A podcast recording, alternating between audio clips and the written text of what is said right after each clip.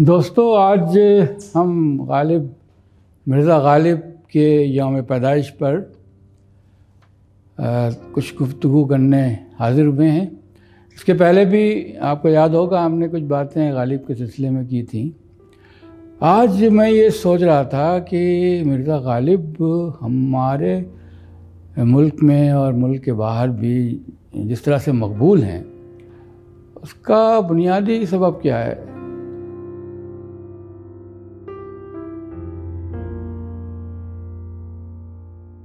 गालिब के बारे में आप ये देखिए कि हम में से बहुत से लोगों ने चचा चचा गालिब कहते हैं।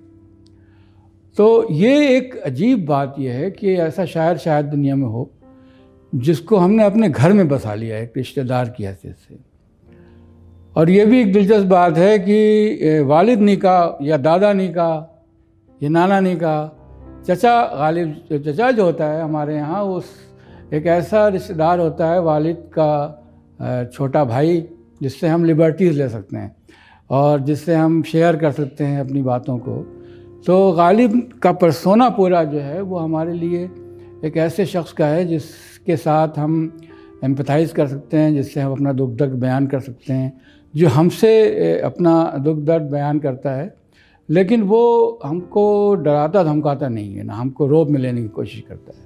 वो अपने सारे जज्बों को या सारे ख्याल को अपने एक आम इंसान की सतह पर उतर कर, हालाँकि गालिब बहुत डेंस शायर हैं, बहुत डार्क भी हैं, बहुत घने शायर हैं, लेकिन वो जिस सतह पर आके हमसे हम कलाम होते हैं, उससे लगता है कि वो हमारे अपने आदमी हैं।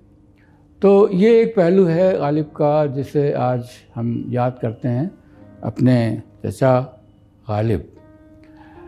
जो हमारे आसपास ही हैं, डेढ़ सौ साल अपने गुजर, गुजरने के बाद भी।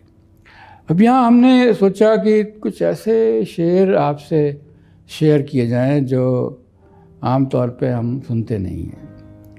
अब एक शेर जिस तरह से बनाते हैं कि ये देखें कि तुझसे किस्मत में मेरी सूरत कुफले अबजद, था लिखा बात के बनते ही जुदा हो जा।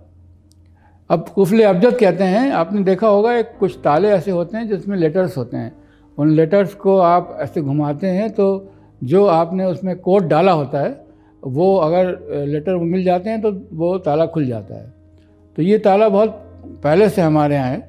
तो गालिब ये कहते हैं कि हमारा उसका ताल्लुक जो है एक तरह से उस लेटर वाले ताले की तरह है कि जब, जैसी हमारी हमारी बात बनी, हम हम, हमारा उससे रिश्ता हुआ तो और वो ताला खुला। ताला खुलने से ताल्लुक़ ख़त्म होना भी गालिब ने मुराद ले लिया है कि वो ताला जैसे खुला, वैसे हमारी, जैसे ही हमारी, हमारे ताल्लुक़ में कोई ज़रा सी मजबूती पैदा हुई और वो जुदाई का वक्त आ गया। इसी सिलसिले का एक और शेर, अब देखेंगे, गम नहीं होता है। आज़ादों को बेशज यक नफस। बर्क़ से करते हैं रोशन, शम में मातम, खाना हम। अब आज़ादों का लफ्ज़ जो यहाँ पर है कि वो शख्स जो, जिसे संस्कृत में कहा गया समभाव रखना, कि जिसके लिए गम और खुशी और कामयाबी और नाकामी और मौत और ज़िंदगी, वो सब एक जैसे हों। तो ये एक तरह की जो बिल्कुल एक ला ताल्लुकी और बेतनाई वाली जो कैफियत है तो आज़ाद जिसका जो जो किसी बंधन में जकड़ा हुआ ना हो, जिसके चारों तरफ़ हाथ पाँव में, दिलो दिमाग में कोई जंजीरें ना हो, वो शख्स आज़ाद है। तो आज़ादों को एक लम्हे से ज़्यादा गम नहीं होता है। इसलिए कि वो जो बिजली है, जो घरों को जला देती है, जला के खाक कर देती है, उसी बिजली से हम अपनी क्षमा रोशन करते हैं। तो तबाही खुद हमारे लिए रोशन रोशन, रोशनी पैदा करने का काम करती है। इसलिए हमें कोई तबाही होती है या कोई बर्बादी होती है तो उसका गम एक लम्हे ज़्यादा नहीं होता। इसलिए कि बर्क़ जो है, वो भी चमकती है एक लम्हे में और वो हमारी शम्मा रोशन करके चली जाती है हमारे गम खाने की। अब एक दो तीन चीज़ें जैसे देख लें एक आखिर में मेरे ख्याल से एक अजीब गरीब शेर है, बैज़ा आसा। तंग बालों पर पे है कुंजे कफस।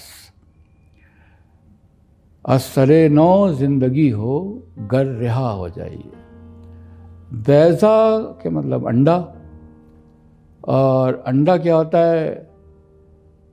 उसके अंदर फीटस होता है जिससे ज़िंदगी बनती है। तो अंडा एक ज़िंदगी के इम्कान का नाम है, जिसमें पॉसिबिलिटी है, अंदर एक एक ज़िंदगी पैदा हो रही है, बन रही है।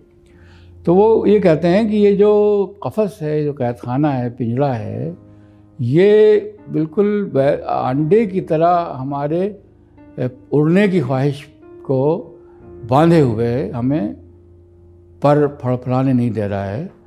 तो अब असर नो ज़िंदगी हो, अगर रिहा हो जाए, या अंदर क्या होता है कि जब अंदर का जो फीटस है, अंडे के अंदर जो पल रहा है, वो जब धीरे धीरे अपने हाथ पाँव निकालता है तो अंडे की बाहरी जिल टूट जाती है। तो वो जीने की पॉसिबिलिटी खुद अपने रिहाई का सामान पैदा कर लेती है। तो ये एक दुनिया जो है, वो जो कायनात है, जो चारों तरफ़ से हमको गिरफ़्तार किए हुए है, एक कैद खाने की तरह। तो हम इस कायनात में एक ऐसे फीटस की तरह है एक बढ़ती हुई ज़िंदगी के इम्कान की तरह कि जो जितन जैसे ही अपने अपने पॉसिबिलिटीज़ को हासिल कर लेती है, जैसे कि वो हाथ पाँव निकलते हैं उस फीटस में से, वैसे ही ये कायनात का ज़ाहरी पर्दा जो है जो हमें कैद किए हुए वो टूट जाता है।